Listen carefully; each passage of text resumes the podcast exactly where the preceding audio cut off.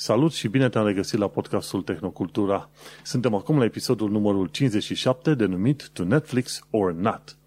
Printre subiectele pe care le discutăm astăzi va fi Tesla versus Solid State, terorism, ransomware și Netflix Gaming. Gazele tale preferate, Vlad Bănică și Manel Cheța te salută.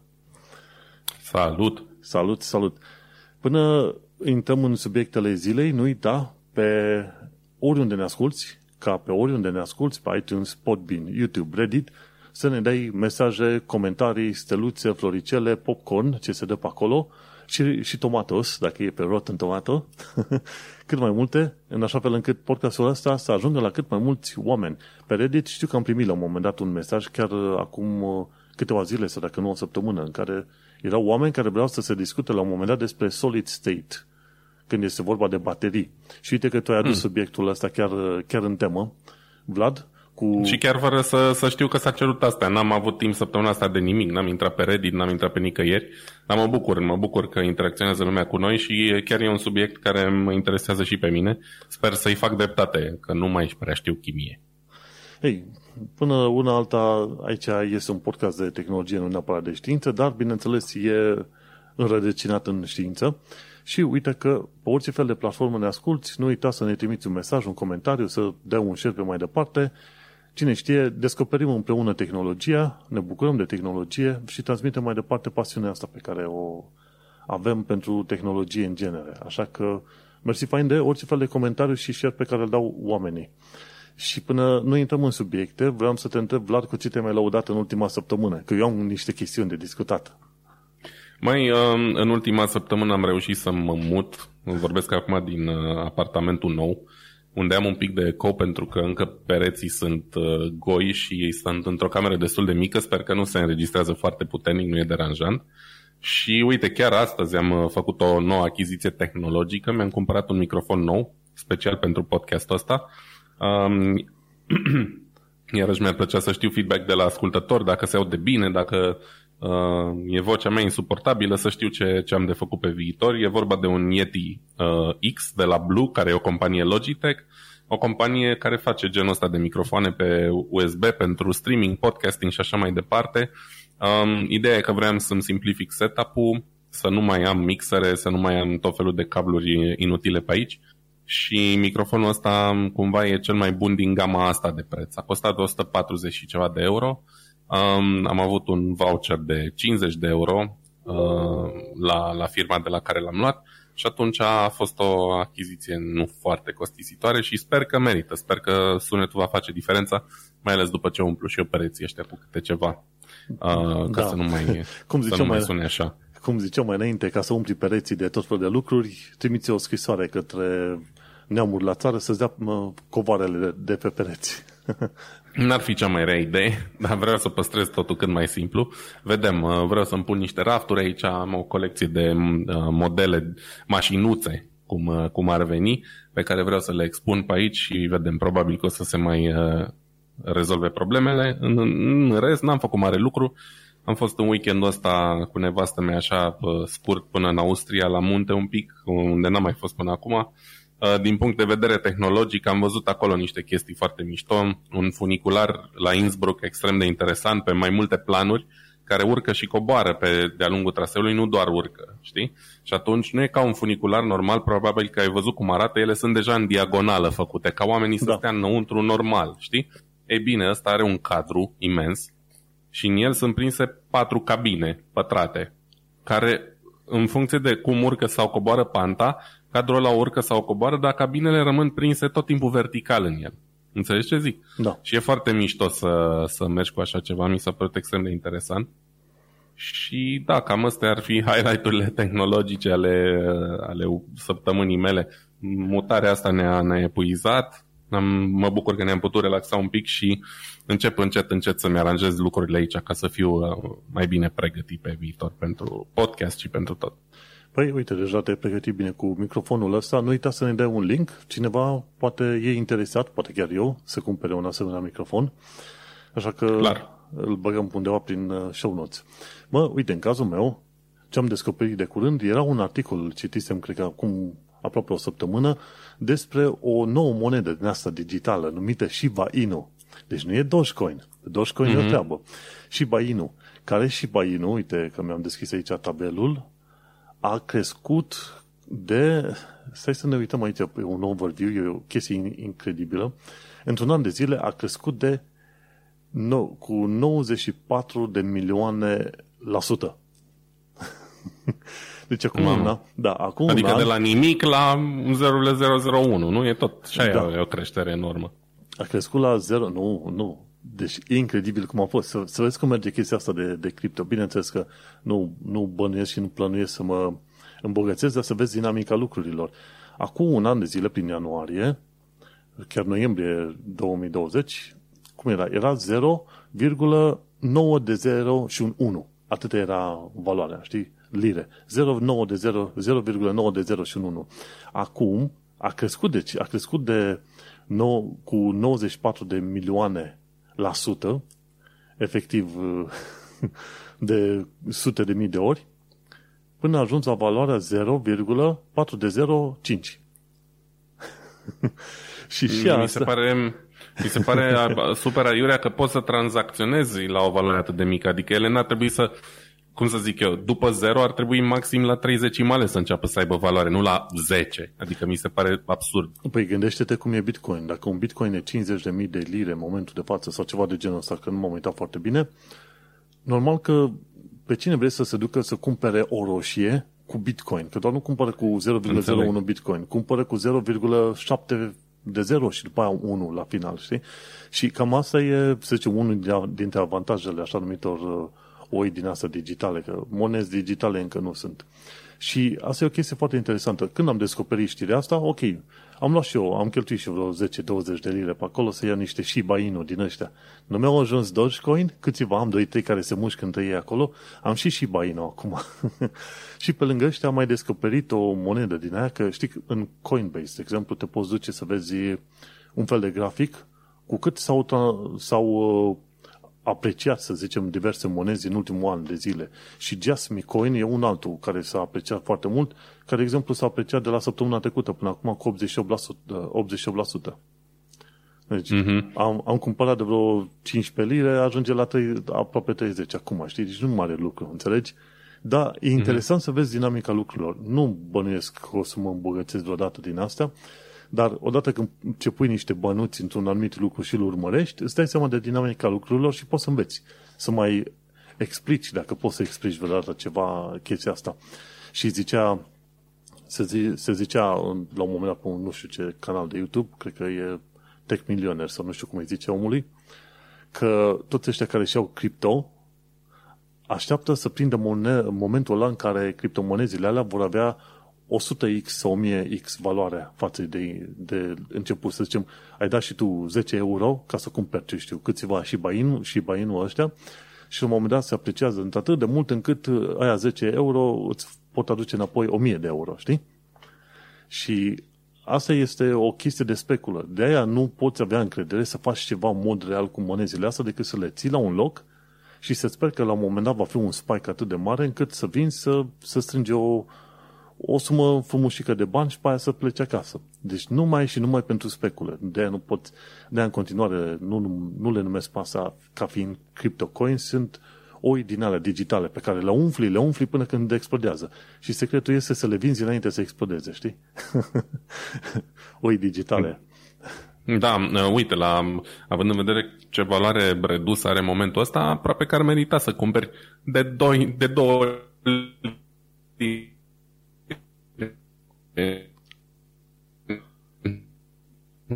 da, avem niște probleme tehnice pe aici cu legătura de internet și în principiu, efectiv ce zice Vlad aici, un Shiba Inu, dacă te uiți pe Coinbase, de exemplu, este 0,000049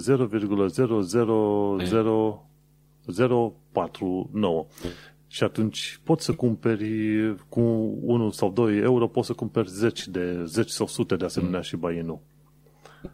Și tocmai de aceea se, se discuta pe... Că asta ar uh, de la mine? Exact. Mă auzi acum? Acum te aud. Dar eu am, eu am povestit. Cât, cât s-a întrerupt legătura, eu am povestit. Știi?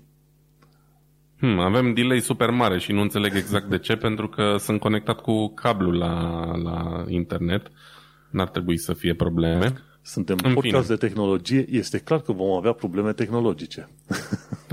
Da. Ehm, da, asta ziceam. Cumpere acum de, un, de o liră și dacă ajung vreodată la o liră, atunci chiar te vei fi îmbogățit, dar mă îndoiesc că se va ajunge totuși acolo. În fine. Da, într-un fel mă, mă îndoiesc și eu. Dar am luat și e interesant să vezi cum merge graficul ăsta, ajunge undeva sus și după aia pică jos de tot. Aproape instant, cam de la o oră la altă, știi?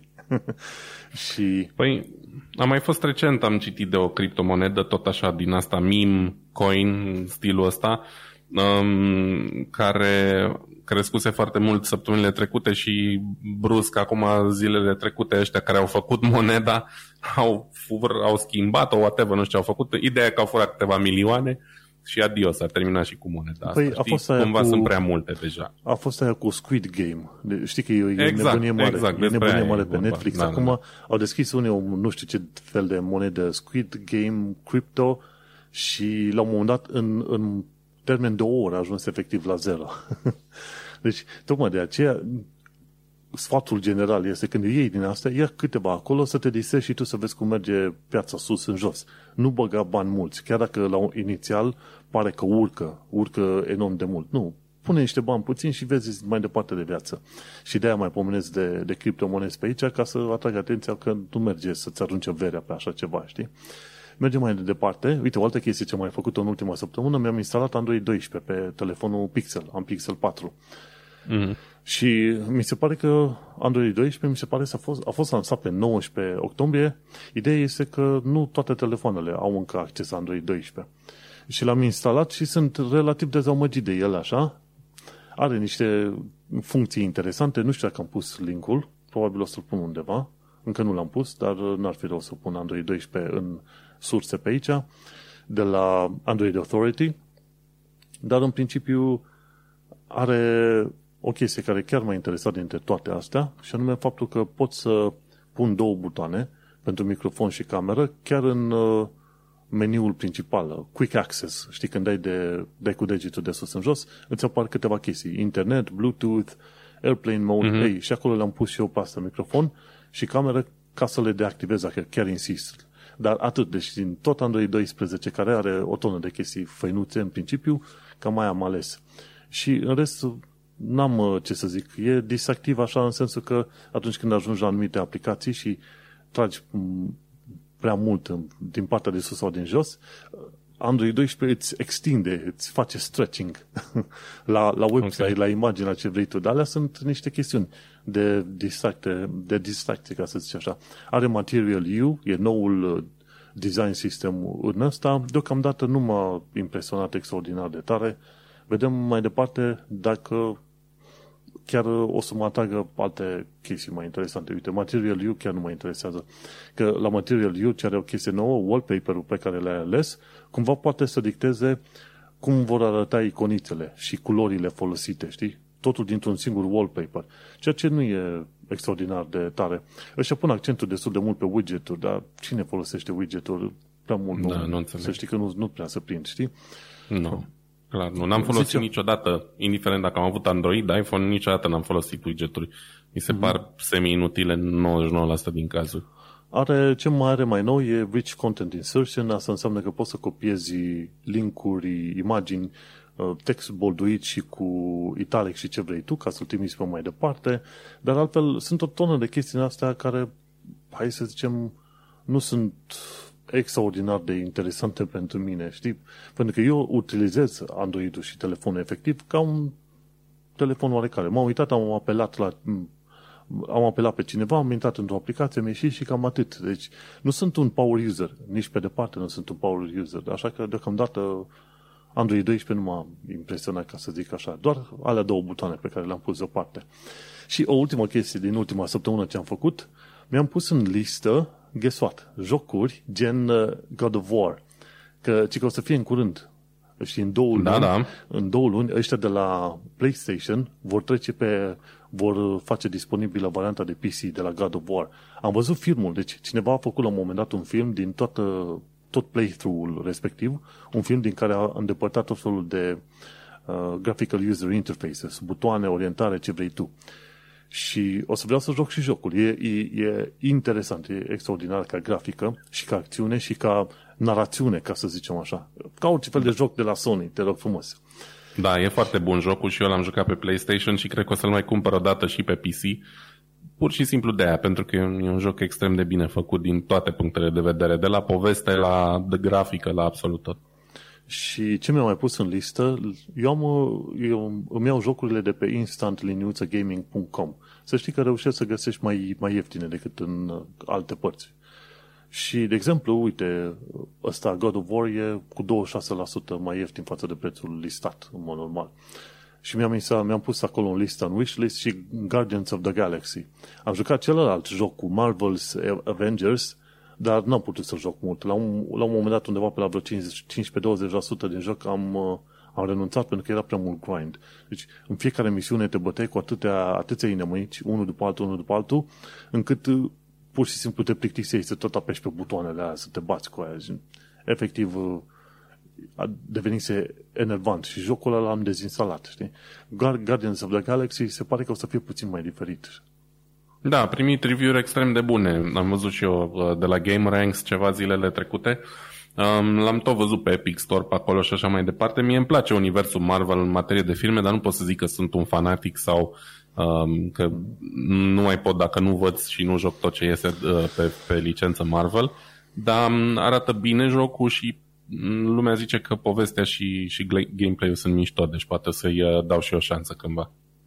Bine, adevărul e că am văzut niște review-uri și ziceau întotdeauna, comparativ cu Marvel Avengers. Nu, fratele meu, nu aia mă interesează. Cum e experiența față de un joc normal.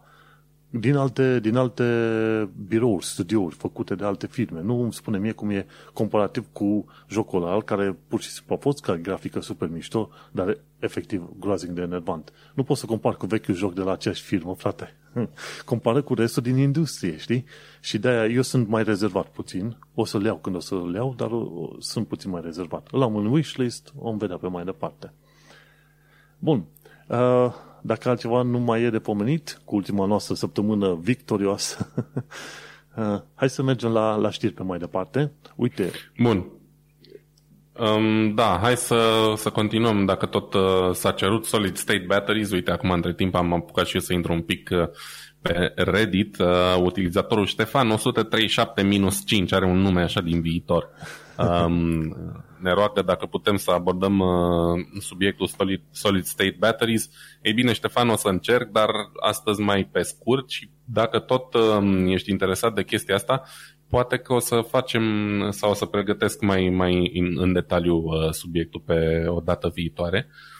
Um, acum o să vorbesc efectiv despre articolul ăsta din Clean Technica, una din publicațiile online uh, pe uh, teme din astea de energie curată pe care le urmăresc.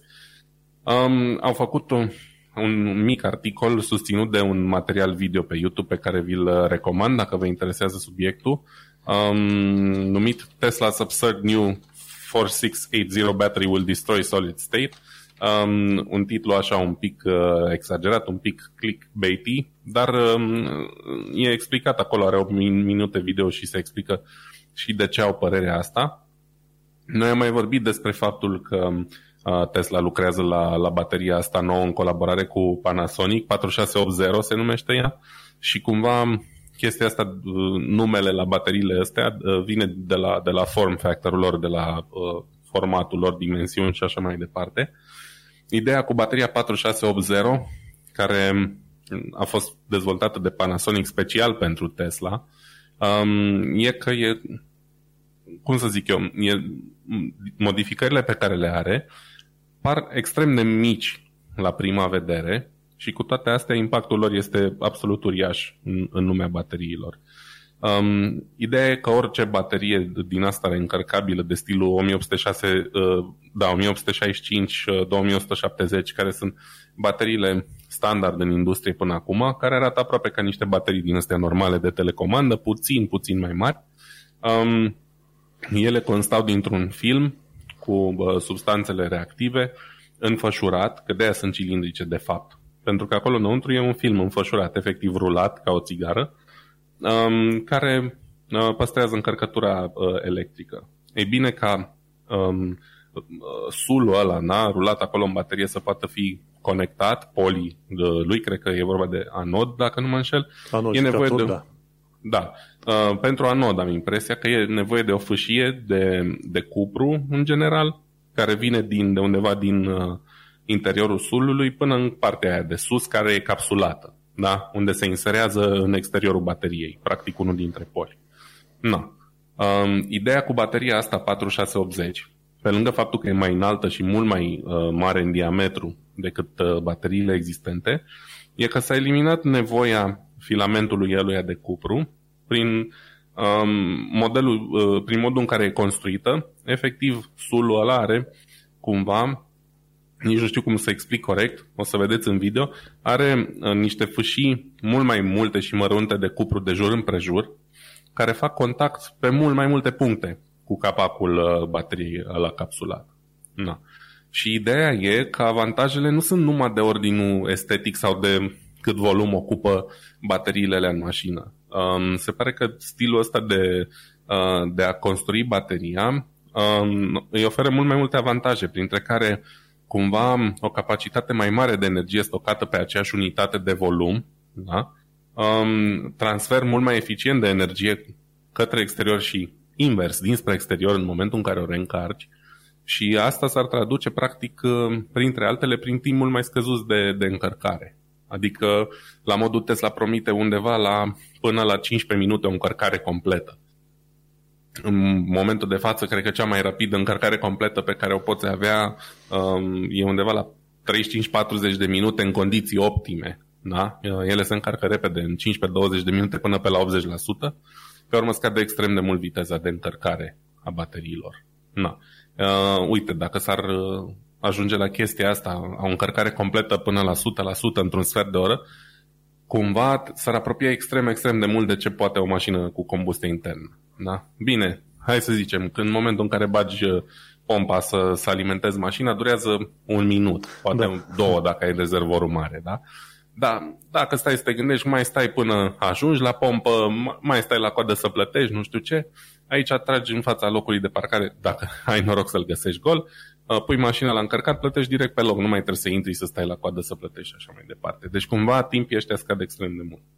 Na. Um, ideea e de ce spune articolul ăsta, am povestit un pic despre 4680, de ce spune articolul ăsta că, că va bate uh, bateria solid state? Păi, în primul rând, um, faptul că bateria va putea fi produsă mult, mult mai, mai ieftin decât până acum, uh, pentru că tehnologia permite, pe lângă creșterea capacității, pe lângă o eficiență mult mai mare în uh, transmitere și recepție de energie electrică a bateriei și niște costuri de producție mult mai mici. Na. Și ideea cu bateriile solid state e că ele sunt încă în, în dezvoltare, nu s-a ajuns la, uh, cum să zic eu, nu s-a ajuns la uh, punctul în care putem avea niște baterii solid state care să poată fi montate în, în mașină, efectiv. Ele sunt acum la modul de le încercăm în câteva telefoane, în câteva device-uri mici, știi? Deci încă sunt acolo. Um, nu există mașini cu baterii solid state, nici măcar una. Și tocmai despre asta e vorba. Solid state e o idee interesantă, scopul lor e evident o, o capacitate mai crescută energetică raportată la, la kilograme în primul rând, la greutate, um, pentru că asta e cea mai mare problemă a bateriilor, de fapt. Faptul că energia stocată per kilogram e destul de mică și de aia avem parte de niște mașini extrem, extrem de grele. Um, de regulă o mașină uh, electrică e cu minim 3-400 de kg mai grea decât echivalentul cu, cu ardere internă. Așa, deci asta ar fi unul din avantajele solid state și cel mai mare sau cel uh, pe care se mizează cel mai mult prin tehnologia asta e uh, o depreciere cât mai scăzută în timp. Uh, bateriile normale, clasice, da, cele folosite până acum, uh, îmi pare rău, nu cunosc termeni în limba română, o să încerc să explic cât pot de bine. Uh, pe măsură ce le folosești, le încarci și le, uh, le redescarci, se formează efectiv în baterie un fel de stalactite în momentul în care uh, reîncarci bateria. Dinspre catod, spre anod, dacă nu mă înșel, și la un moment dat ele ajung să penetreze um, substanța sau stratul ăla intermediar care uh, izolează uh, cele două componente ale bateriei. Și în momentul ăla bateria e gata. Da, a trecut, s-a trecut de bariera aia, înseamnă că bateria nu mai poate fi folosită. Există și riscul să, să ia foc și așa mai departe. Și bateriile solid state încearcă să elimine riscul ăla, ca ele să poată fi folosite în, în siguranță mult mai multă vreme, în primul rând. No. Dar ele sunt în dezvoltare de multă vreme, se lucrează în continuare la o variantă bună pentru, pentru mașini și nu s-a ajuns încă acolo.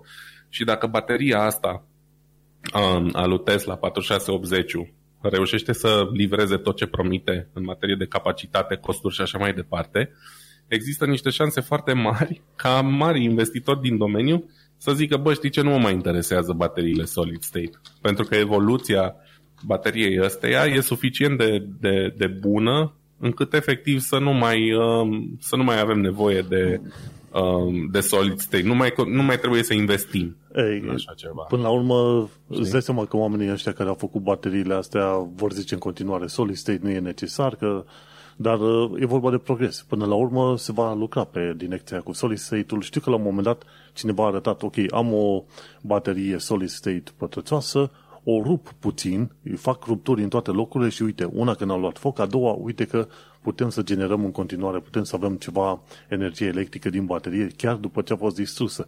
Deci astea sunt două, da. două motive foarte mari pentru care, bineînțeles, se va continua lucrul la tehnologia solid state pentru baterii. Așa că ceea ce da. zic că ăștia, nu că nu va fi că e prea scump, prietene, toate, toate lucrurile au fost prea scumpe la un moment dat. E doar o variantă și ideea e că producătorii auto știm foarte bine. Pentru ei cel mai mult contează profitul, știi? Um, probabil că Solid State își va găsi utilitatea în alte domenii. Nu zic că se va renunța complet.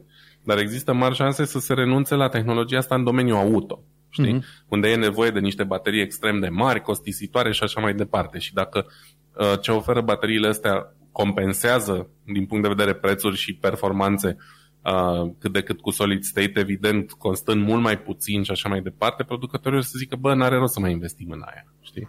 Sau poate o să pună proiectul pe hold încă 10 ani de acum încolo, până când lumea o să ceară din nou ceva mai bun. Cam, no. uh, cam despre asta e vorba um, despre solid state ca tehnologie în detaliu. Um, am notat uh, comentariul lui Ștefan și promit că o să mă pregătesc, sper pe data viitoare, uh, să vorbesc foarte uh, coerent despre ce înseamnă baterii solid state și cum se prezintă ele. Păi stadiul la care suntem acum cu bateriile e acel stadiu în care suntem cu rachetele. Deocamdată ai nevoie de combustibil chimic ca să ajungi în spațiu. Nu ai altă soluție care să funcționeze, știi?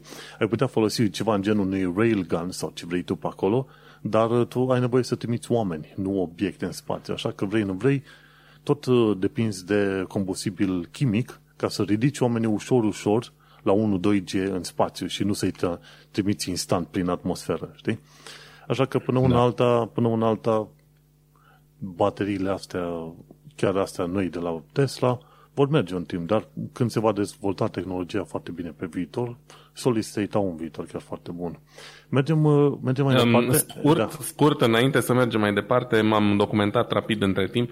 Ideea e că e vorba de câte o fâșie din aia de cupru, uh, una și de la anod și de la catod, că nu eram foarte sigur. Mm-hmm. Evident, și de la una și de la alta, una merge în sus, una merge în jos și se leagă la capetele bateriei cele care fac contact. Atât. Cool, thank you.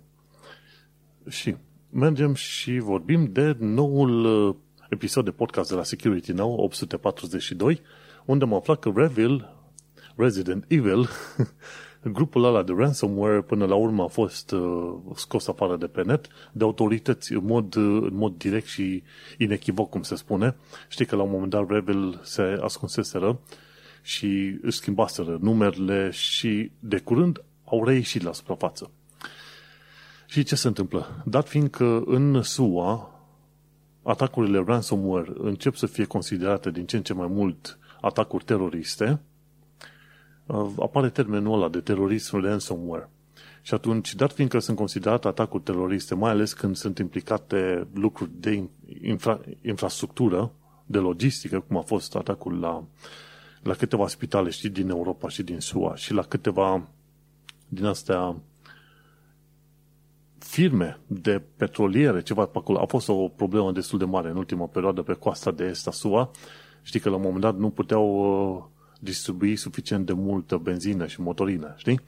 din cauza unui atac ransomware. Ei, atacurile de genul ăsta la, la adresa sănătății și la adresa infrastructurii sunt considerate în SUA deja, au început să fie considerate terorism.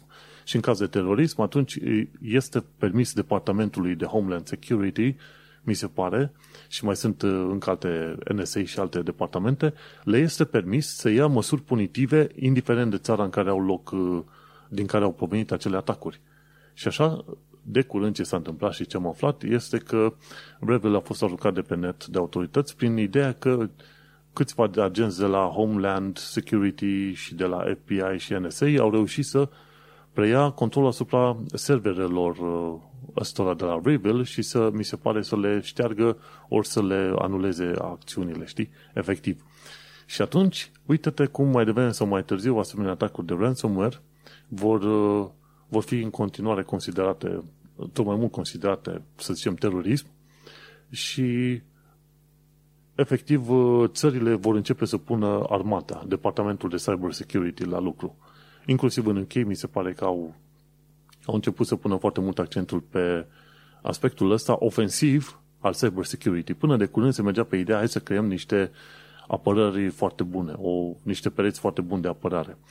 Și au văzut că nu prea merge treaba, așa că se merge și pe ofensivă mai nou și se va merge din ce în ce mai mult pe ofensivă, mai ales că grupurile astea sunt uh, susținute într-un fel, dacă nu chiar uh, dacă nu sunt uh, îngrădite de autorități, respectiv China, Iran, Rusia, poate și din România, înțelegi? Și atunci când se vede că autoritățile respective nu iau măsurile care trebuiau luate la momentul potrivit, bineînțeles, țările astea din vest și uh, arogă dreptul de a ataca efectiv vorbesc cu armata și zic, ok, Departamentul de Cyber Security, aflați cine să ăștia și distrugeți-le infrastructura tot ce put, pe, pe tot ce puteți pune mâna.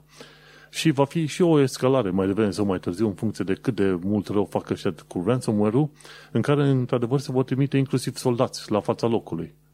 Și atunci o să vezi, o să auzi mai devreme sau mai târziu de situații în care mari lideri de ransomware la un moment dat au dispărut complet de pe fața pământului, știi? N-ar fi o chestie exclusă, mai ales când se întâmplă atât de multe lucruri.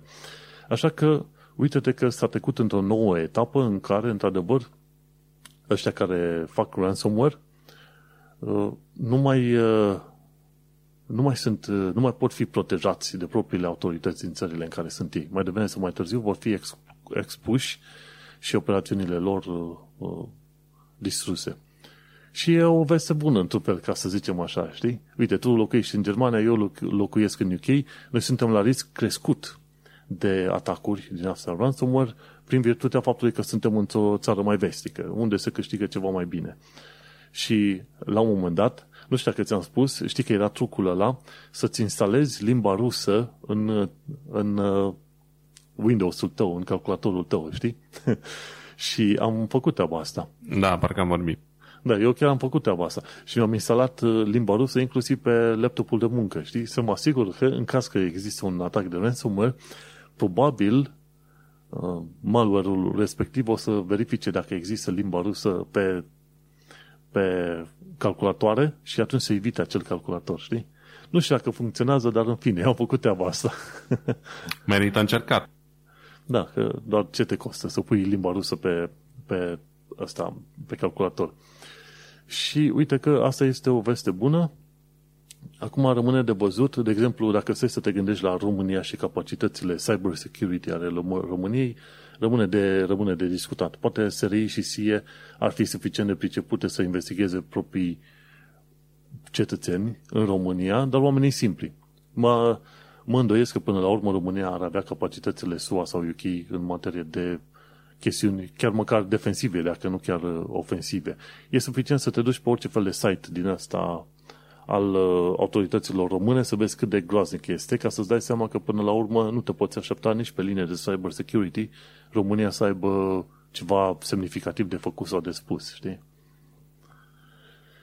Da, e, bă, noi putem să sperăm că măcar nu sunt uh, nu suntem așa targetați în România. Serviciile secrete sunt convins că sunt capabile. Până la urmă fac parte și ele din tot felul de adică România, din tot felul de organizații de astea internaționale care îți impun niște standarde, cred că inclusiv în domeniul ăsta. Acum, dacă ar avea și voința să facă ceva în sensul ăsta sau nu, rămâne de discutat. Da. Bun, și cam, cam atât am avut de zis, nu alte chestii, știi, asta a fost toată povestea cu Revil care a fost aruncat de pe net, de, de, de pe net, de, de autorități. Hai să Bun. mergem la ce vrei să zici tu pe acolo cu Tesla. Din nou Tesla. Da, din nou Tesla. Um, au fost foarte multe subiecte pe săptămâna asta. Au început să apară review-uri la noile laptopuri Apple, review-uri cu Pixel 6 și așa mai departe, dar uh, m-au interesat mai puțin. Um, am vrut să vorbesc uh, strict despre treaba asta cu mașini electrice și na, vrem, nu vrem, Tesla e în prim plan ca de obicei. Um, pentru că Tesla, pe lângă faptul că uh, face bateriile astea noi mișto interesante, are și probabil cea mai bună, cea mai puternică rețea de um, um, încărcătoare pentru um, industria auto. Da? Um, vorbim despre faptul că Tesla își um, deschide rețeaua de încărcătoare pentru, um, pentru toți producătorii auto, deocamdată cel puțin doar în Olanda. Um, de ce e asta așa o mare chestie? Păi uite, Tesla, pe lângă faptul că are rețeaua asta super șmecheră de încărcătoare, care sunt nu doar probabil cele mai rapide pe, existente momentan pe piață, dar sunt și cele mai reliable. Am mai vorbit noi la podcastul ăsta despre faptul că um, toate videourile pe care le văd pe subiect, oamenii se plâng extrem de mult de încărcătoare de la Ionity, Electrify America și așa mai departe în funcție de țara în care sunt, cum că în momentul în care au mai mare și mai mare nevoie de ele, ajung la o stație de încărcare și din trei încărcătoare două nu merg și unul încarcă cu viteză minimă, știi? Um, chestii de genul ăsta. E bine, rețeaua Tesla, pe lângă faptul că e destul de bine uh, um, reprezentată cam prin toată Europa în momentul de față, sau cel puțin în Europa de vest, um, oferă viteze de încărcare mari, cum am mai zis, și este una din cele mai reliable, din cele mai de încredere, știi? Există oameni care și-au dorit, care nu și-au permis neapărat Tesla sau n-au vrut o Tesla, dar și-ar dori din suflet să poată încărca mașinile acolo, știi? Tesla promite de multă vreme că o să, că o să facă chestia asta, că o să le dea la liber, dar n-au făcut-o pentru că probabil, na, le e teamă că nu vor mai, benefici, nu vor mai beneficia clienții lor de ele în momentul în care se vor aglomera cu alte mărci de mașini, știi? E, și atunci... E cât se poate de adevărat, dar stai să te uiți la următoarea chestie. Dacă toată lumea știe că încărcătoarele Tesla sunt bune, toată lumea o să ceară încărcătoare Tesla. Nu vorbea, chiar dacă își cumpără un Hyundai din la Ioniq sau ce vrei tu să-și cumpere, mașină electrică, dar fiindcă toată lumea se duce pe încărcătoare Tesla, Tesla mai devreme sau mai târziu, prin faptul că oferă la liber, ar putea să ajungă un standard de fapt, de facto standard. Păi până la urmă despre asta e și vorba. Ar fi cel mai bun lucru pentru industria asta dacă um, Tesla ar deveni standardul în industrie. De fapt, Tesla e standardul în industrie în materie de încărcat, tocmai prin prisma uh, chestiilor astea. Sunt rapide și sunt reliable. Da? Uh, ceilalți se luptă în continuare pentru că nu există niște standarde bine uh, reglementate pentru, pentru sistemele astea uh, până într-acolo încât nici măcar mufele nu sunt 100% standard în industrie, știi? Adică, de exemplu, uh, Tesla în Statele Unite folosește niște mufe ușor diferite de ceilalți producători și asta nu înseamnă că nu poți folosi deloc um, încărcătoarele cu alte mașini decât Tesla. Doar că ai avea nevoie de niște adaptoare, care în general încep să fie livrate, știi? Cu mașinile în pregătire pentru momentul când Tesla va da uh, stațiile astea la liber. Um, ideea e că au început uh, cu Olanda, unde E o pondere probabil destul de semnificativă de mașini electrice, dar nu atât de mare încât să um, copleșească stațiile de încărcare și um, au început pentru momentan cu doar 10 stații din Olanda. Deci nu or să fie toate brusc deodată, pentru că probabil e nevoie de niște teste, e nevoie să, să se asigure că funcționează armonios împreună și că nu se vor face de râs. Poate au și ei temeri că, bă, uite, Um, de Ionity se plânge toată lumea, de Electrify America se plânge toată lumea, că nu merg sau că sunt o fel de probleme, hai să o luăm așa ușor, ușor și dacă există probleme, să le rezolvăm înainte să ne, să ne aruncăm prea tare în chestia asta, știi? Pe de altă parte, eu cred că Tesla ar avea doar de câștigat dacă le-ar da la liber, pentru că nu sunt încă atât de multe Tesle încât să, să zici, bă, vezi, doamne, nu are rost să facem chestia asta, că nu să-și mai poate încărca oamenii Teslele. De exemplu, eu în, într-una din weekendurile astea, într-unul din weekendurile astea când uh, am tot pe mobil încoace spre München și m-am mutat, m-am oprit de vreo două ori um, să, să fac o mică pauză într-o stație din asta de pe marginea autostrăzii și întâmplător, uh, nici nu mai știu dacă era același loc, nu cred că era același loc, dar întâmplător de fiecare dată m-am oprit undeva unde erau supercharge Tesla. Și într-unul din locuri, cred că erau 10 sau ceva, erau chiar super multe. Nu era nicio mașină acolo, știi? Deci ele au și un downtime enorm pentru că doar Tesla le poate folosi. Sunt multe și nu sunt suficiente Tesle pe drumuri încât să le țină ocupate non-stop. Și atunci Tesla nu are decât de pierdut din, din cauza asta, știi? Nu, e o măsură um, bună. Păi gândește-te că aceeași măsură bună a fost făcută și făcută de tot fel de firme care sunt implicate în proiecte open source. Ok, nu e Tesla ce discută aici, dar uite, de exemplu, Google a creat Android, care e open source, e la liber pentru orice producător de telefon să-l folosească, nu? Ce faci? Dai la liber ceva ce ai creat tu și mai devreme sau mai târziu o să ajungi să fii chiar monopol pe o anumită direcție. Și la fel și da. Tesla. Da, până la urmă speranța e că ceilalți producători de stații de încărcare se vor, fi obliga- se vor vedea obligați să, um, să facă lucrurile mai bine, în primul rând, și poate chiar să ceară ajutorul Tesla în, în sensul ăsta. Da? Adică, bă, um, ca să nu ajungă la faliment, la modul nu o să mai, n-o să mai meargă nimeni decât la supercharger Tesla, um, să vadă ce e de făcut, să-și îmbunătățească sistemele sau poate chiar să există o colaborare din asta mult mai strânsă între toți furnizorii ăștia de stații de încărcare, prin care să standardizeze niște protocoale de comunicare, pentru că mașina nu doar ia curent, mașina comunică efectiv cu stâlpul ăla de încărcare. Da? Există un transfer de date, de informații, de nu știu ce care probabil inclusiv alea pot uh, provoca tot felul de probleme. Trebuie mult mai bine standardizate, încărcătoarele trebuie mult mai bine standardizate, puterile de încărcare și așa mai departe. Asta e un pic greu, știi, că mașinile sunt făcute de niște producători, uh, stațiile de încărcare de cu totul alții, deși există, majoritatea producătorilor au o cotă mai mică sau mai mare și în uh, firmele astea care furnizează încărcarea. De exemplu, Electrify America e susținută puternic, de fapt e o firmă fică a grupului Volkswagen chiar. Și cu toate astea, multă lume se plânge că inclusiv Volkswagen are probleme la încărcare la stațiile astea. Știi? Deci astea sunt așa niște chestii de neiertat, pentru că dacă te duci să alimentezi uh, mașina cu benzină, efectiv nu contează unde te duci, știi? Deci, na, de asta zic, mai e mult până să ajungem într-o lume ideală electrică. Da, gândește-te că discutăm de cicluri de dezvoltare care au avut loc dintotdeauna. Și când s-au făcut primele mașini, prin 1890, primele, da, aveau, existau și mașini electrice pe atunci. Prea puțin se știe cum a fost în Londra, de exemplu, în 1896 erau tax, taxiurile Bercy, cred că așa le se zicea. Dar în fine, când au apărut mașinile sau mai apoi, mai nou, când au apărut telefoanele. Îți dai seama, fiecare a, a avut propriul său tip de încărcare în telefon. Fiecare a avut mufa proprie. Și acum am ajuns să avem toată lumea, mai toată lumea să treacă pe USB tip C. Și mașinile la fel. N-au fost toate create egal și îți dai seama, nu toate puteau folosi același tip de combustibil, pe cum se duce acum. Ok, iau, ce știu, am o benzină motorină de un fel două și cam astea sunt toate pentru care să funcționeze pentru toate mașinile la orice fel de stație. Deci ar trebui să treacă întotdeauna printr-un val din ăsta de diferențe și după aia de standardizare.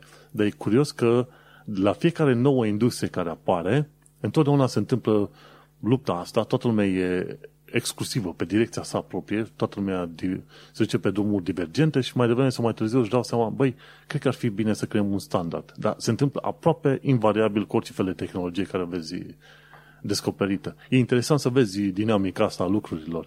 Acum, dacă tu inventezi ceva nou, pe, pe seama inven, invenției tale se vor crea trei industrii divergente care mai devreme sau mai târziu, poate în 30 de ani de zile de acum încolo, vor trebui să conlucreze să facă un standard. Da? Nu. Asta e doar o observație meta, așa.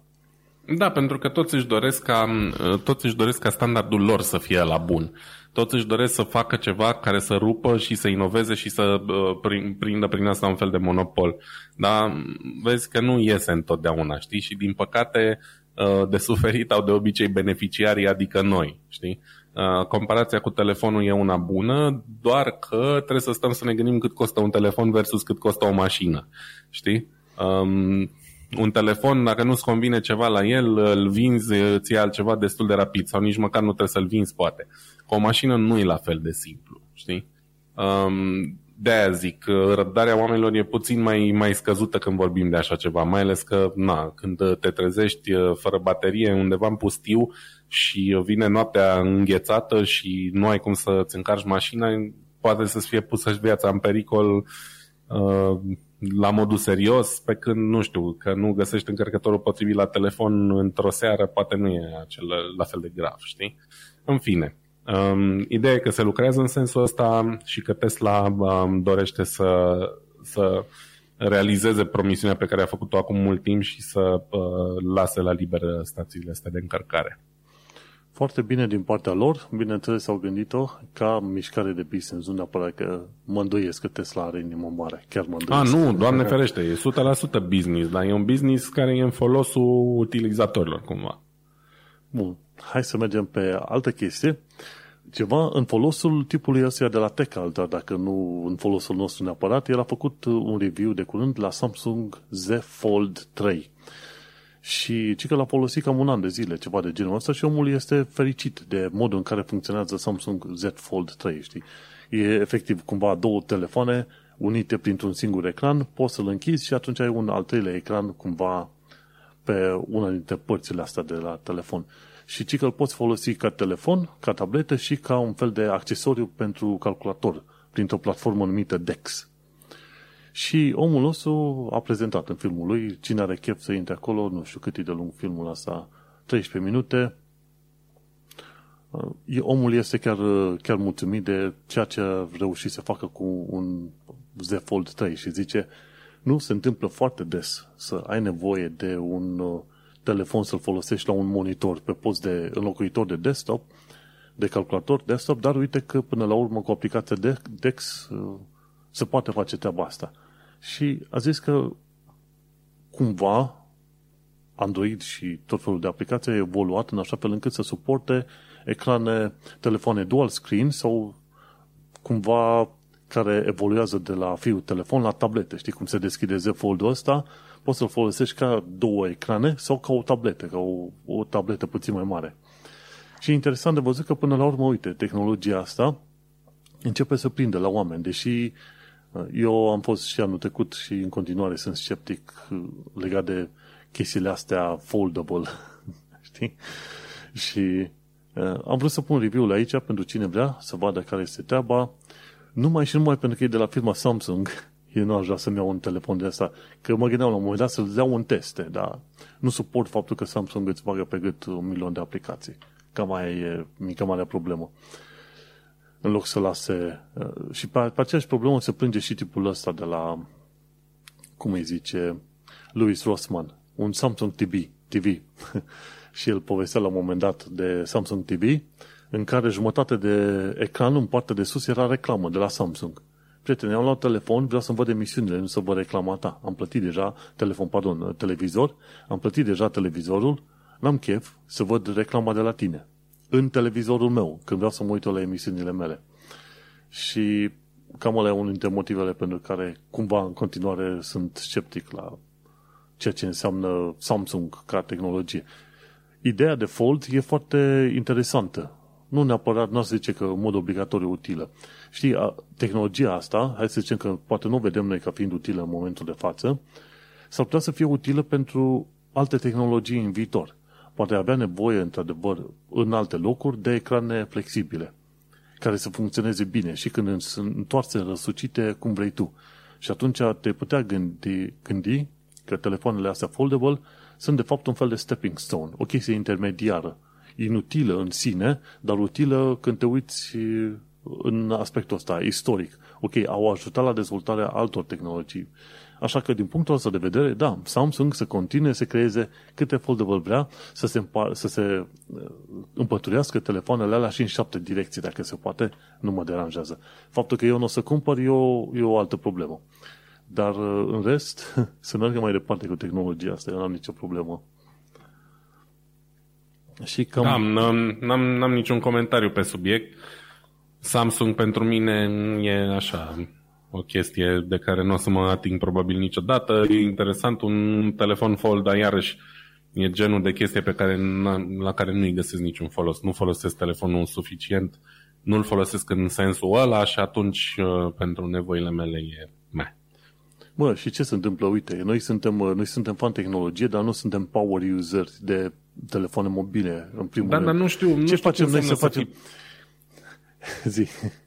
Da, nu știu ce înseamnă nu știu ce înseamnă power user în sensul ăsta. Nu știu ce înseamnă power user în sensul în care am nevoie de un telefon mic care se face brusc de două ori mai mare. Adică power, dacă ești power user cu adevărat, o să ai o tabletă adevărată sau o să ai un laptop. Da? Um, eu nu văd chestia asta, genul ăsta de telefon, ca fiind un telefon pentru power user. Îl văd ca fiind pentru cineva care consumă extrem de mult conținut și la un moment dat are nevoie de un ecran mai mare și care are extrem, extrem de mulți bani cu care nu are ce face. Dar nu mi se pare un telefon, o, o soluție power user asta. Adică eu, ca power user, am de obicei în ghiozdan și un laptop, pentru că la un moment dat am nevoie să fac chestii pe care nu le pot face pe un telefon. Um, înțelegi? Cam, cam așa văd eu treaba asta. De aia, nu știu dacă e doar power user sau e încă o, un gimmick. Poate să înlocuiască, da, modul ăsta docked, poate să înlocuiască pentru mulți un laptop dacă îl folosești acasă, pentru că n-ai nevoie decât să deschizi un uh, Google Docs din când în când și să trimiți un mail. Aia da.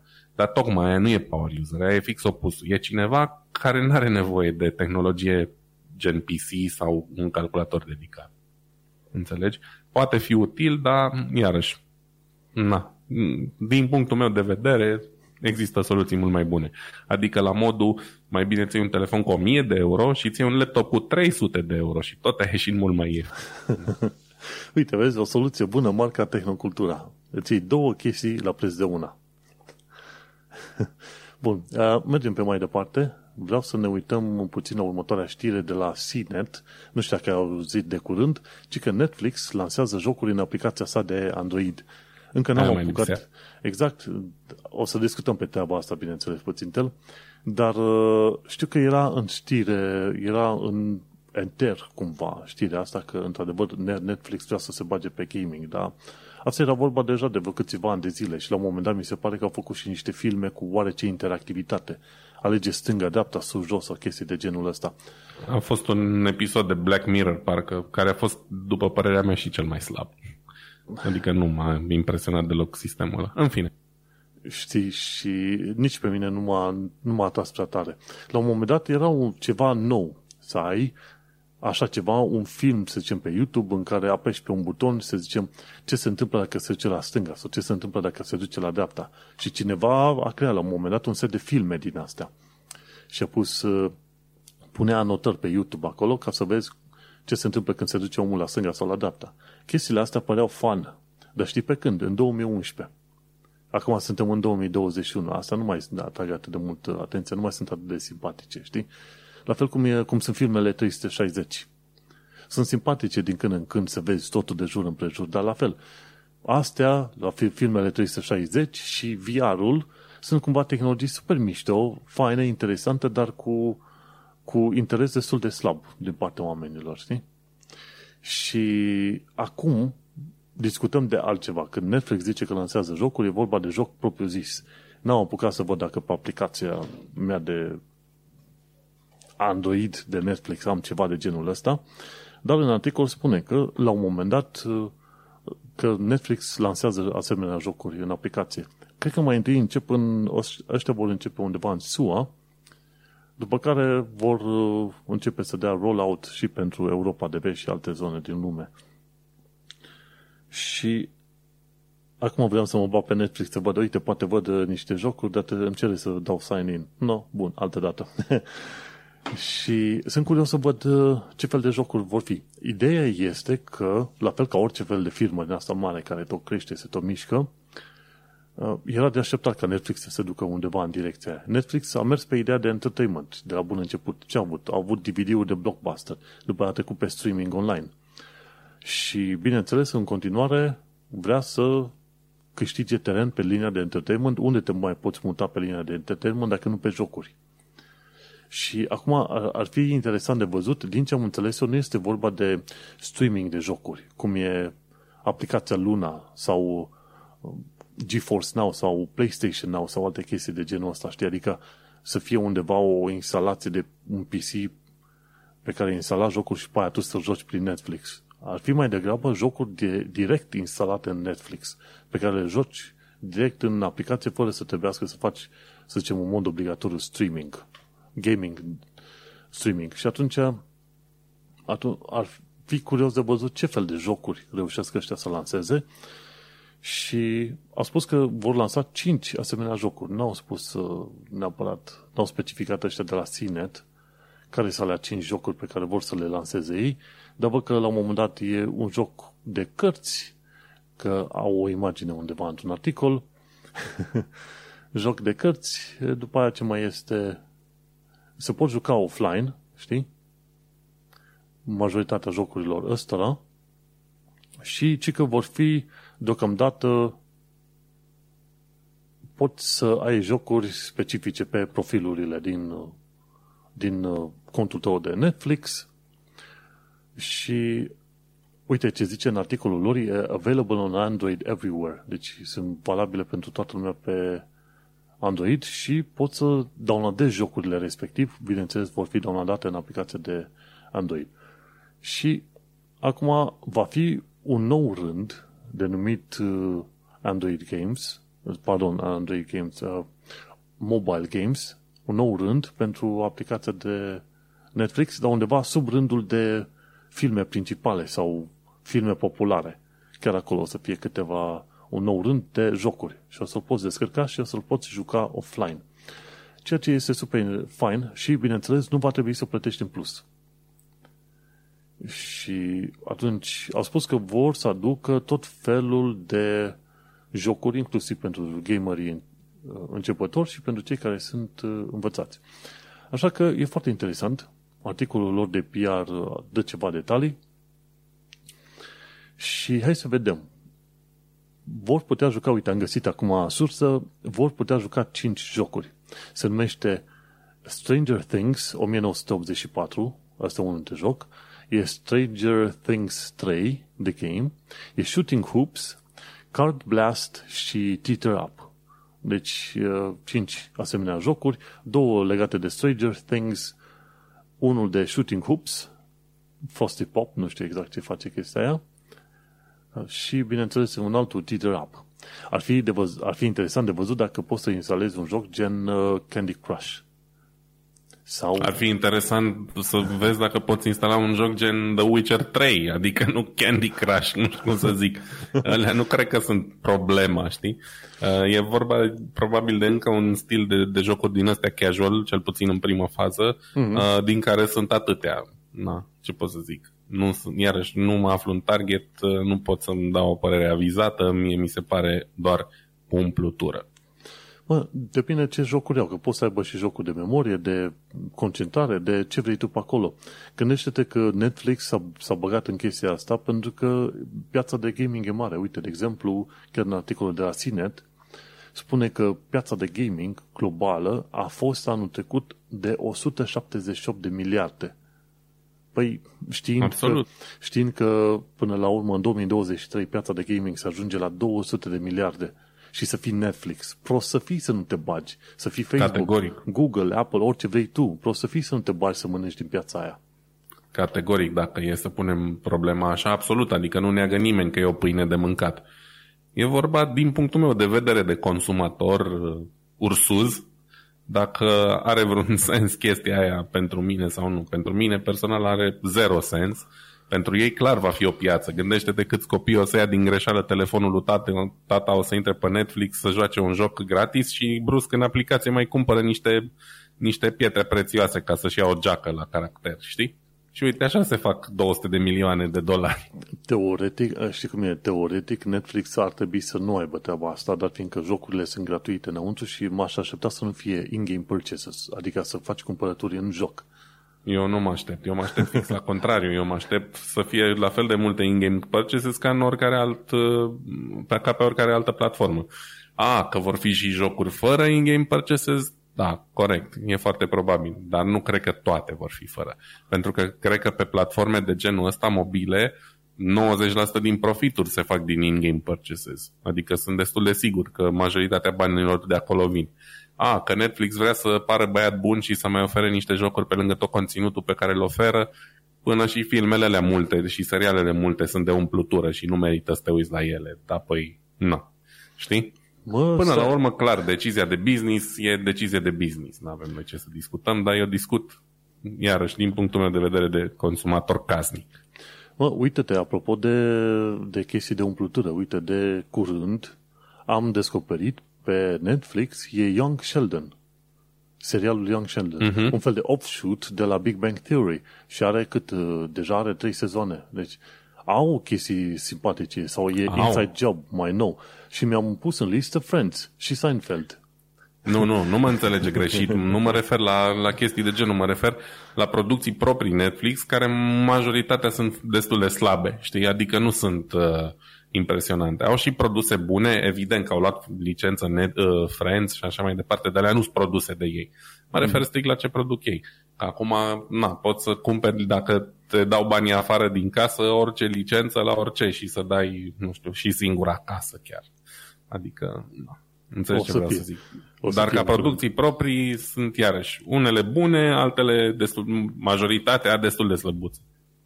Acum, nu știu, viitorul pentru Netflix într-adevăr ar fi să aibă secțiunea de jocuri, să aibă jocuri în care să nu-ți ia bani și să fie jocuri poate chiar făcute de ei. Ori jocuri, guess what, care la un moment dat au fost lăudate în sfera de gaming, că ar fi, ar fi urmat să fie lansate sau construite și pe aia au fost killerite, știi? Au fost multe jocuri din astea despre care s-a creat un, mult, un hype extraordinar și nu au fost create. De exemplu, toată lumea așteaptă un fel de Half-Life 3. E nebunite după Half-Life 3. Și atunci da. Netflix ar putea sări în direcția aia, facem varianta de mobil, ne facem noi propriul nostru studio de gaming, îl facem pe mobil și uite, vă, vă dăm Half-Life 3. Bun. Și atunci gamerii care probabil n-ar fi în mod necesar mari fan Netflix, ar sări pe Netflix tocmai în ideea că ar putea juca jocul ăla gratuit. Știi? Da, Zic că ar e, fi o idee. E, o, e o idee. Sunt, sunt atâtea și atâtea posibilități. Așa că eu, eu știi cum e, știi ce zic eu, watch the space, adică să fim, să fim ceva mai, uh, uh, mai uh, într-un fel deschiși la ideea că Netflix ar putea crea ceva frumos dar uh, știi cum este. Dar fiindcă ei au, au succesul ăsta extraordinar pe streaming, asta nu înseamnă că ar avea succes extraordinar și pe gaming. Uite, de exemplu, Google e foarte bun pe search, e foarte bun pe reclame, a fost uh, vraiște pe social media. Deci nu înseamnă că dacă ești ceva foarte bun într-un domeniu, o să fie extraordinar de bun și în alt domeniu. Absolut, adică deschis suntem slavă Domnului, dar experiența anterioară ne spune că un proiect de genul ăsta e de obicei sortit eșecului. Depinde ce buget au pentru asta, cât de mult succes o să aibă la început și așa mai departe. Optimiști suntem că până la urmă nu ne costă pe noi nimic, știi? exact. No, și cam asta a fost uh, discuția despre Netflix. Uite, mai avem puțin timp și putem uh, vorbi câteva secunde, minute, un minut, două și despre subiectele pe scurt pe care le mai avem, că suntem deja la imediat o oră de podcast și nu vrem să-i plictisim prea mult pe oameni, nu? Așa că, uite, cei de la Wired au făcut uh, un articol nou despre cafea în laborator. Au reușit niște oameni să izoleze substanțele active din cafea și prin zona aia, prin Suedia, Finlanda, deja au făcut în laborator, au luat o frunză, au crescut-o în bioreactoare. O să auzi foarte des de chestia asta de bioreactoare, când se creează lucruri, să zicem, din natură, dar într-un mod mai organizat. Știi? Tot în bioreactoare vor să construiască și carne artificială, despre care știm, am vorbit în ultima perioadă. Cum am zis și data trecută despre carne artificială, de ce nu? Dacă fac cafeaua de laborator să fie la fel de gustoasă și simpatică, de ce nu? Eu sunt, uh, sunt fan, o beau imediat, n-am nicio problemă. Atâta timp cât trece testele de siguranță, să zicem. Adică sunt, să zicem, uh, sunt uh, intoxice cumva. Mergem mai departe. De la PC Gamer ce aflăm că jocul New World de la Amazon are, Amazon are probleme din nou și la un moment dat mi se pare că Amazon a blocat toate tranzacțiile în jocul ăsta online pentru că se întâmpla că oamenii își puteau dubla cumva averea. și cu toate că s-au blocat tranzacțiile, oamenii tot își pot, își pot dubla în momentul de față cantitatea de aur acumulată, știi? deci jocul ăsta a ieșit cu, cu probleme pe bandă rulantă. Am și un prieten de-al meu, e Gabi Coțovan, care este YouTuber și face streaming de când în când de jocuri din astea, inclusiv de jocul New, New World. Și la un moment dat nu mergea tasta J ca să vadă obiectivele, lista de obiective. Și e culmea când la un moment dat una dintre feature-urile alea foarte importante nu, nu funcționează. Chiar mă uitam acolo cum omul nostru facea streaming, cei din comentarii râdeau de el că nu reușea să, să oprească uh, lista de tascuri și omul nostru a apăsat pe j și băi, nu merge, vă spune că nu merge, jocul ăsta e băguit. Trebuie să ieși din joc și pe să reintri, că mai apoi să-ți meargă anumite chestiuni și e, e un început foarte rocky, cum se spune, foarte prost pentru Amazon când e vorba de jocuri video. Ca grafică părea interesant, concept la fel interesant, dar jocul are probleme mari. Deci cine vrea să, să-și instaleze jocul ăsta, să mai aștepte puțin pentru că să instaleze, să joace, să mai aștepte puțin pentru că nu e, nu e jucabil, ca să zic așa. O informație ceva mai relevantă a venit de la canalul nostru preferat în ultima perioadă, Testing Games. Și tipul ăsta ce a făcut a verificat câte nuclee sunt necesare pentru jocuri video. Și mai știi, uite, dacă te uiți la jocurile din urmă cu 5 ani de zile, 6 ani, 7 ani de zile, mai toate jocurile erau făcute pentru un nucleu. Tot felul de joc pe care l-ai va merge pe un nucleu. Nu reușea să se folosească cum trebuie de restul de nuclee din calculatoare. Deși aveai uh, calculatoare cu mai multe nuclee încă din 2008, ceva de genul ăsta, 2008-2010. Și uite că mai nou, ăștia care fac jocuri, se pare că dezvoltatorii de jocuri se pare că sunt învățați să construiască pe multinucleu, multithreading, ce vrei tu pe mai departe. Și chiar în filmulețul ăla îți arată. Sunt anumite jocuri, cum e, mi se pare, Cyberpunk, care nici nu merg pe un singur nucleu. Trebuie să ai minim 2, 3, 4 nuclee care să fie activate. Într-un fel, Cyberpunk a devenit noul uh, Crisis. Can it run Crisis? Știi cum era înainte vorba aia. Și acum Can it run Cyberpunk? Tot acolo ajungem. Și cu câte, cu câte mai multe nuclee, cu atât ți mai bine. De fel, de la 4 nuclee în sus o să-ți fie bine. Și e o bună informație de știut. Acum, aproape orice calculator îl cumpere are mai multe nuclee. Ar fi avut mai multă relevanță, să zicem, acum vreo câțiva ani de zile. Dar e important de știut. Fiz.org, o altă Acum, știre. Scuze, acum câțiva ani de zile când ar fi fost uh, mai relevant când nucleele nu contau, știi? Că de Aha. fapt și asta e un, e un criteriu. Acum câțiva ani de zile când erau uh, procesoare cu două, cu patru nuclee, nu prea contau, acum când contează au și prea multe. Lasă să fie mai bine mai mult decât uh, mai puțin. Asta zic eu ca gamer. Îmi place să am un calculator super rapid. De ce nu? Dar Apropo de calculator super rapid, știi că am vorbit noi de lansarea generației 12 încă n-am uh, pomenit mare lucru nici în episodul ăsta, pentru că aștept să vină review-urile, care o să vină probabil săptămâna viitoare sau cealaltă săptămână. Să vedem Intel generația 12 Alder Lake, cum se comportă și cum e. Dar uh, asta e, vom vedea. Ideea este că mai avem o altă știre, de exemplu, e de la Fiz.org, zice oamenii de știință au reușit să scrie 500 de terabytes de date pe un disc de sticlă, așa, cam de dimensiunea unei CD. A, în mod normal, ca să scrie cei 500 de terabytes, îți ia momentul de față undeva pe la vreo două luni de zile. Cu chestii de laser foarte șmechere, ce vrei tu.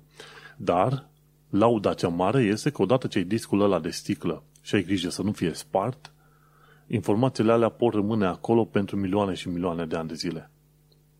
Și atunci asta ar putea fi o nouă metodă de cold storage, știi? E cold storage, se spune când vrei să salvezi date pentru perioade foarte îndepărtate, foarte mari. Cum am discutat noi la un moment dat de Amazon AWS Service, care, uh, de exemplu, Microsoft Azure, Google Cloud, Amazon AWS, ăștia oferă cold storage. Și guess what? Anumite, la anumite servicii poți să salvezi informații inclusiv pe benzi magnetice și faci cerere. Domnule, vreau informația aia now, din cold storage și durează undeva până, și până la 24 de ore sau 48 de ore să primești înapoi informația respectivă, pentru că e mai greu să scrii, dar îți ține mai mult. Deci, uite-te cum în tehnologia uh, SSD-urilor, ce avem flash drive-urilor, asta sticului USB și RCD-urilor, în continuare se folosește pentru cold storage benzi magnetice. Da, e important, e o, o parte importantă uh, asta cu stocarea pe termen lung în continuare și faptul că se folosesc în continuare benzi magnetice atestă faptul că nu, nu prea s-a investit în domeniu în ultima perioadă, știi? Dar probabil că în curând va apărea, uite cum e discul ăsta de sticlă, vor apărea soluții mai bune pentru viitorul apropiat. Plus uh, stocarea informației în uh, cod ADN. Mai nou a da. apărut și chestia aia și va trebui doar să fie comercial uh, să viabilă, ca să zicem. O altă chestie, pentru fanii melodii, muzicii cu coderi, uite, e un canal nou pe care l-am descoperit de curând, e un, cred că e full stack web developer și are un canal numit dollar sign std out, stand out. Și un rap pentru coderi. Cine a lucrat și a făcut cel puțin uh, web development, cumva s-a confruntat. Dar cred că este valabil și pentru orice fel de software engineer. Dar uh, toate melodiile de care cântă omul ăla acolo și stilul în care cântă sunt situații prin care am trecut și eu și alții pe acolo. Și e simpatic să vezi că până la urmă chestia asta cu coding și cu programarea a ajuns în atât în mainstream încât vezi și un rap făcut de un, uh, un tip pe YouTube. Are și pe Spotify. Dar pentru cine vrea, uite, rap pentru coder. O, încă vreo două chestii foarte scurte. Am pus linkul pentru Android Authority, în care explică ce aduce Android 12 și cât de interesant ar putea fi el pentru o mulțime de oameni. Și încă un link este de la video tutorial, ci că cum să instalezi aplicații de Android pe Windows 11. De ce îi faci asta? Nu prea știu. Poate vrei să fii developer de Android și atunci probabil că ar merita. Dar dacă te faci developer de Android, există deja un Android SDK, Software Development Kit, uh, care îți creează și emulator și tot ce vrei tu, deci nu te pune pentru aia. În fine, probabil se va găsi o aplicație de nișă, așa, o aplicare de nișă, în sensul că chiar ai nevoie de o aplicație de Android pe Windows 11. De ce ar fi? Nu știu. Mă gândesc la spectrul mai larg. Ai văzut că până la urmă uh, Microsoft vrea să creeze și vrea să creeze, cred că a și creat deja am suport pentru Linux în uh, Windows. Și atunci ar fi foarte interesant de văzut dacă la nivel low level, până la urmă, Microsoft vrea să creeze, să transforme Windows-ul într-o platformă pentru alte platforme, gen, ce știu, Linux, Android, iOS, macOS, ce vrei tu, știi? De fel, ca să interacționezi între diverse uh, sisteme de operare, ai nevoie de aplicații speciale care să facă, uh, să deschidă un virtual machine, dacă nu altceva, știi? Să poți comunica între diverse sisteme de operare în interiorul acelui, acelui sistem de operare. Și interesantă mișcarea asta de la, de la Windows. La un moment dat să, fie, să, să vrea ei să creeze un fel de platformă a sistemelor de operare. Eu văd că se duc cam în direcția aia. Nu știu care ar fi părerea ta. Da, nu știu exact uh, ce urmăresc cu chestia asta. Încerc să-mi dau seama, probabil că e peste nivelul meu salarial uh, informația asta. Um, poate că pentru developer e o chestie utilă pentru că poate să testeze pe un singur PC uh, aplicațiile la care lucrează mult mai simplu, dar practic asta faci și când folosești SDK-ul, că nu poți testa aplicația în, direct pe calculator, nu trebuie să o instalezi pe un device, dar probabil că mm, asta ar emula un, un sistem real mai bine decât SDK-ul ăla, abar n-am. Altfel, să mă ierte Dumnezeu, eu nu instalez aplicații de Android nici pe telefonul cu Android, adică am foarte puține chestii pe care le mai folosesc. Când aveam, când era ceva nou și nemai văzut un smartphone, da, încercam toate mizerile de aplicații. Acum nu pot să zic că e vreuna, stau să mă gândesc dacă e vreo aplicație de Android pe care aș vrea neapărat să o am pe Windows și nu trece nimic prin cap, sincer. De aia zic că nu înțeleg care e scopul neapărat. Adică uh, um, există aplicație, de exemplu, Netflix, da? deci nu doar uh, să intri prin browser, există aplicație Netflix și pentru Windows în uh, Microsoft Store, dacă și aduce cineva aminte că există chestia asta și nu numai, știi? Adică există destule aplicații și pentru Windows. Nu-mi dau seama. Așa, dacă mă iei repede, nu-mi dau seama care ar fi scopul. Da, nici eu, nici eu nu-mi dau seama. Mă gândesc că ar vrea să meargă în, în direcția respectivă. Cumva de când au, au, au câștigat, să zicem, un nou CEO, direcția Microsoft s-a schimbat mai mult către open, open source, open orice vrei tu. Și atunci, cine știe. poate, poate, și aici bănesc că oamenii o să râdă de mine, poate la un moment dat Windows va fi gratuit. Da, da, și dacă va fi gratuit și dacă nu va fi gratuit, tot nu înțeleg de ce ar trebui să mă entuziasmeze sau la ce m-ar ajuta dacă aș instala aplicații de Android pe el, știi? Nu, nu știu. Poate doar în ideea că vor să-și testeze, nu știu, capacitățile de emulare pe x86, majoritatea um, device-urilor cu Android fiind arhitectură ARM.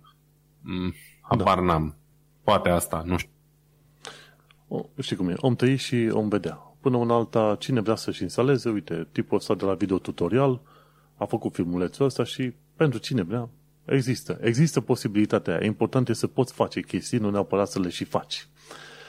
Și cam, cam atâta, uite că am ajuns deja la o oră și 15 minute. Cred că i-am plictisit puțin cam mult pe oameni cu toate detaliile pe care le-am avut noi de comunicat pe aici, dar uh, uite că am ajuns la final de un nou episod, anume episodul 57. To Netflix or not? Eu zic că to Netflix. Eu sunt de acord cu to, to Netflix, cu partea aia.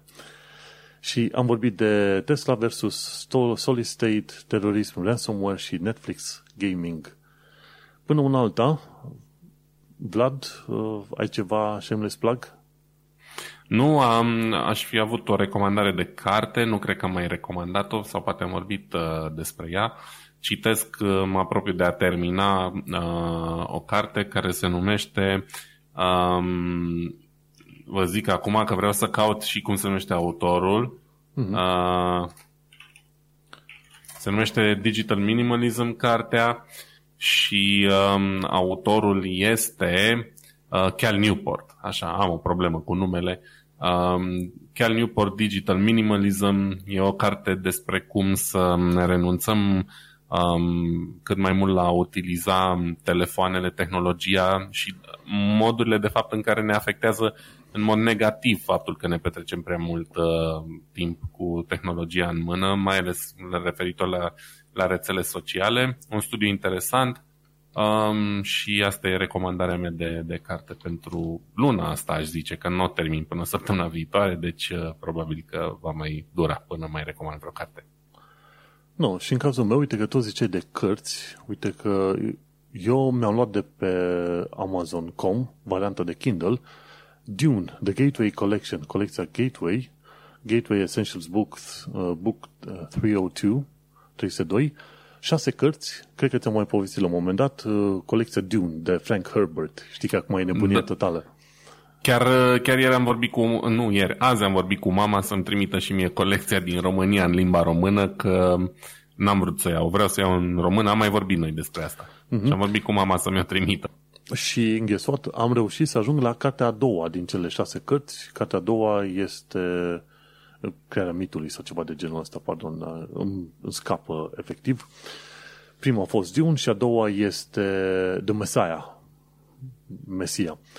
Și o să pun și linkul ăsta pe aici. De ce nu? Recomand să se citească cartea chiar merită. Inclusiv anexele alea, are niște anexe destul de complexe și uh, palocuri enervante în detaliul pe care îl dau, dar e interesant așa. Și cam asta. Și pe de altă parte, nu uita, Manuel Cheța mă găsești pe manuelcheța.com, unde am podcastul Un Român în Londra. Cool. Mersi fain că ne-ai ascultat. Am ajuns la episodul Vașnic 57, anul 2 de podcast. Noi ne mai auzim pe săptămâna viitoare, când, sper eu, o să avem deja niște review-uri făcute de alți oameni la Intel 12. Intel generația 12, să vedem ce va fi. Cool. Mersi fain, te salutăm și ne mai auzim pe data viitoare. Pa, pa! Ciao, salut!